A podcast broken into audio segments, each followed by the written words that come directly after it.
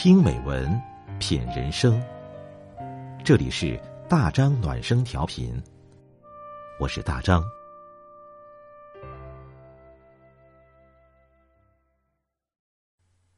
朋友你好，大张暖声调频，欢迎您关注订阅。今天我们分享的文章是一次搭黑车的经历，作者葛鹏起。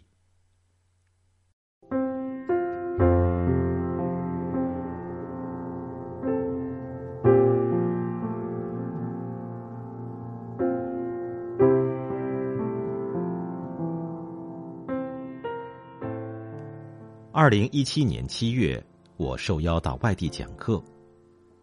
第二天讲完课回来，由于昆明遭遇了2017年最强暴雨，半个昆明城都被淹了。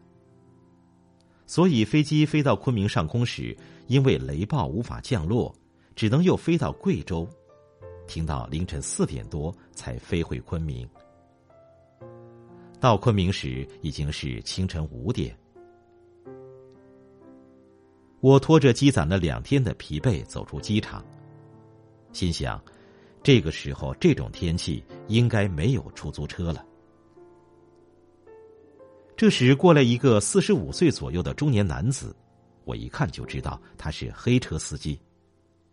他问我要不要包车，我想这个时候肯定不好打车，而且我已经困得不行，黑车就黑车吧。问他价格，他说150元，最后砍价砍到120元。平时打车不到100元，但120就120吧，人家也不容易。当他把我带到他的夏利车面前时，我才发现原来车上已经坐了3个人。我明白了，我根本不是包车，只是花120元买了其中一个座位。我当时就有点不高兴，这样的话车上的4个人他都得送，如果我不是第一个被送到的话，4个人送完，平时不堵车也得3个多小时，更别说今天这种暴雨天了。我问了一下司机大家各自要去的地方，车上有1个人和我的目的地差不多，另2个人在另一边。最优的路线是先送我们俩，也就是上机场高速之后走2环高架路。我认为他应该会这么走，但是车开了一会儿，我发现他没有走机场高速，而是走上了一条不知名的小路。我问他为什么，他说整个昆明都被水淹了。我说那你更应该走高架路啊。他说我儿子说了，下面这条路没被淹。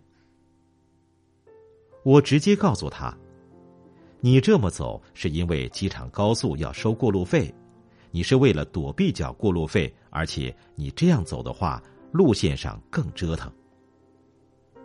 他说你放心，这样走肯定是最快的，而且别人给的钱比你多。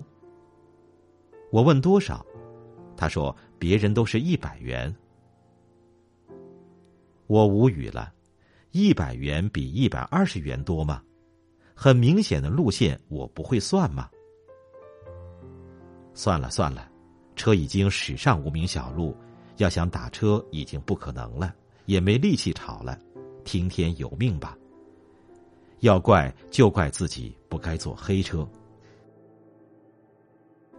走了半个小时，车子行驶到一个岔路口，往左边走又可以上高架路，往右边则又是一条城中村里的无名路，而且还淹了一大片水，淹水路面的长度大概有50米。黑车司机也注意到了，所以他停下来思考。我跟他说，你还是走高架路吧，走下面的话你的夏利车底盘低，很容易熄火。为了不刺激他，我都没说现在你已经不用缴过路费了。这时候一个走下面的路会先到的小伙子对他说，没事儿，你挂着一档，轰着油门往前冲，绝对没有问题。我观察了一下，刚刚过去一辆大车，水已经没过大车轮子1/3还多的位置，我估计夏利车肯定是过不去的。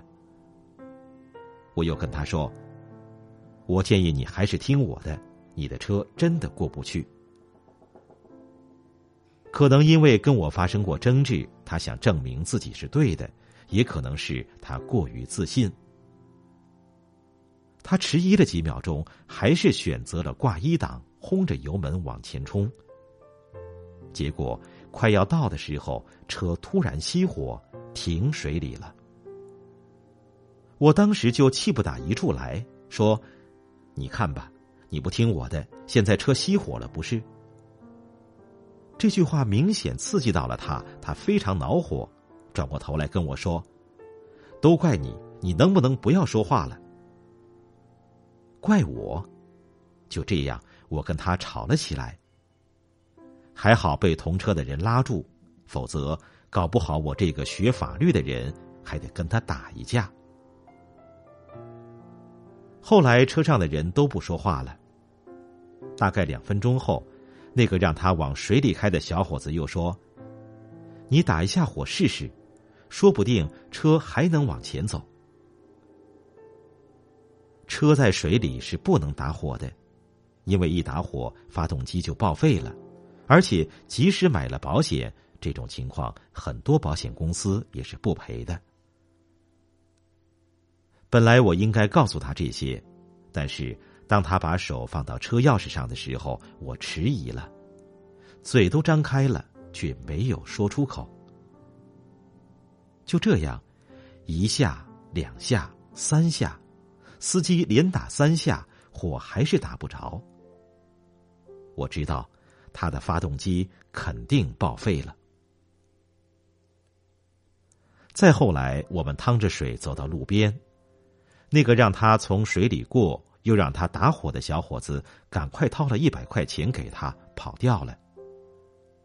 我们另外几个人也觉得他挺倒霉的，虽然没有送到目的地，也每个人给了他100元，就各自散了。时间过去半年了，这件小事在我心里一直放不下。我一直在琢磨2个问题：第一，是什么让这个司机一错再错？第二，为什么我在最后那一刻放弃了本该有的善良？迄今为止，我可能找到了第一个问题的答案。一个叫米歇尔·沃克的人写了一本书，叫《灰犀牛：如何应对大概率危机》。这本书讲的和大家之前常说的黑天鹅正好相反。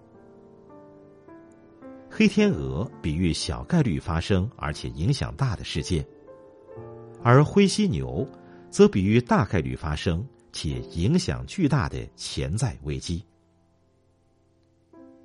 灰犀牛体型笨重，反应迟缓，你看见它在远处，你心里想没事儿，它不会过来的。但你要知道，灰犀牛跑起来非常迅速，一旦它向你狂奔而来，你往往很难躲避。很多危机事件就像灰犀牛一样，其实在爆发前已有迹象表明很有可能发生，但往往被人们忽视。但第二个问题，一个人是否应该在这种情况下善良，或者说善良的边界在哪里？我自己也没有找到答案。